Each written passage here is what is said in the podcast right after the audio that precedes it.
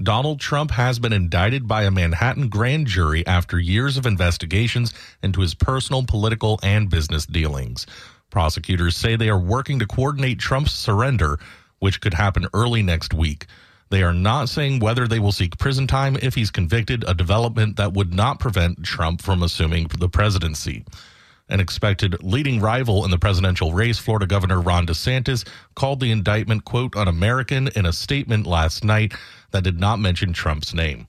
The Florida Senate yesterday took up a bill that would prevent abortions after six weeks of pregnancy and positioned it for an expected vote Monday.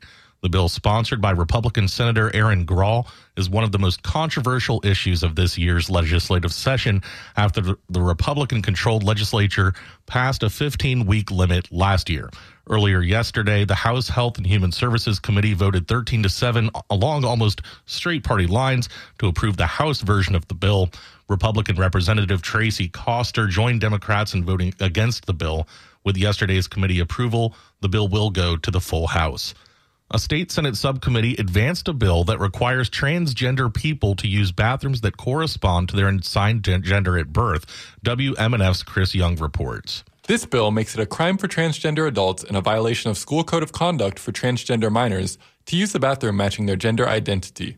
The sponsor of Senate Bill 1674, Republican Senator Erin Grall, also sponsored the six week abortion ban. At the end of the day, there are just places where we should be comfortable to do the business that needs to be done in those spaces. Abdelilah Skhir spoke on behalf of ACLU Florida against the bill. Laws to protect the public from violations of privacy and physical harm already exist today. This bill has the sole purpose and impact of targeting transgender people and forcing them to use a bathroom they're not comfortable in. Minority Democratic leader Lauren Book had many concerns about the bill's enforcement. Are we not creating a bathroom patrol where people can stand and create and call law enforcement in creating very dangerous situations for trans individuals? The bill was voted favorable and is advancing in the Senate. For WMNF News, I'm Chris Young.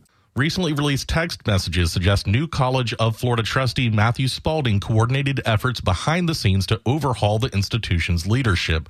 WMNF's Talia Van Sistine reports that alumni say this news raises legal and ethical concerns. According to the Sarasota Herald Tribune, Spalding texted several individuals to plan the motions he made during a Board of Trustees meeting on January 31st. These motions included moving towards hiring Richard Corcoran as interim president and Bill Galvano as general counsel for New College's board.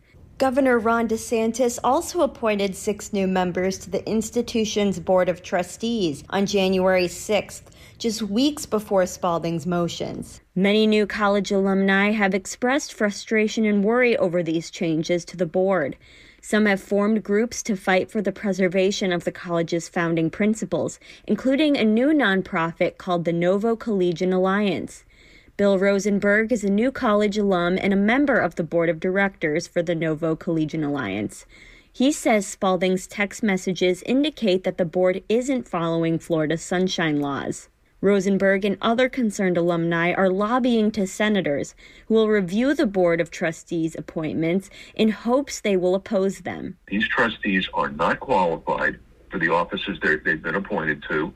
Uh, there was no vetting. They were foisted upon the, the existing board and the existing president with no consultation at all with the new college community. It simply happened. As of Thursday evening, New College of Florida had not responded to an emailed request for comment. For WMNF News, I'm Talia Van Sistine. A bill to allow people to carry concealed weapons in Florida without a permit passed the Republican legislature yesterday and is now headed to the governor uh, Ron DeSantis' desk, who is expected to sign it. Valerie Crowder has more. The measure would eliminate concealed carry weapons permitting requirements, including mandatory training licensing fees, and additional background checks.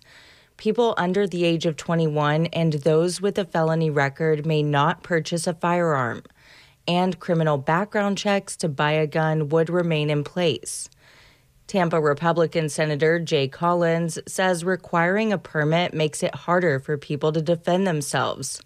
Collins is the bill sponsor. And what this bill does for the majority of Floridians is ensure that they have the right to protect those they love, protect themselves and their family, and it ensures that our schools that house those things most precious to us, our children, are as safe as humanly possible when we can't be there to protect them. Democrats argue the plan makes people less safe if more are carrying concealed guns. They're also concerned about doing away with mandatory gun safety training. Here's St. Petersburg Democratic Senator Daryl Rouson. All we are asking for is responsible gun ownership, which means training, it means education. The bill also contains funding to make school buildings more secure. It creates a gun detecting school canine program and allows private school teachers to carry guns on those campuses. If DeSantis signs, the legislation would take effect on July 1st. I'm Valerie Crowder. Produced at the studios of WMNF Tampa by Colleen Cole.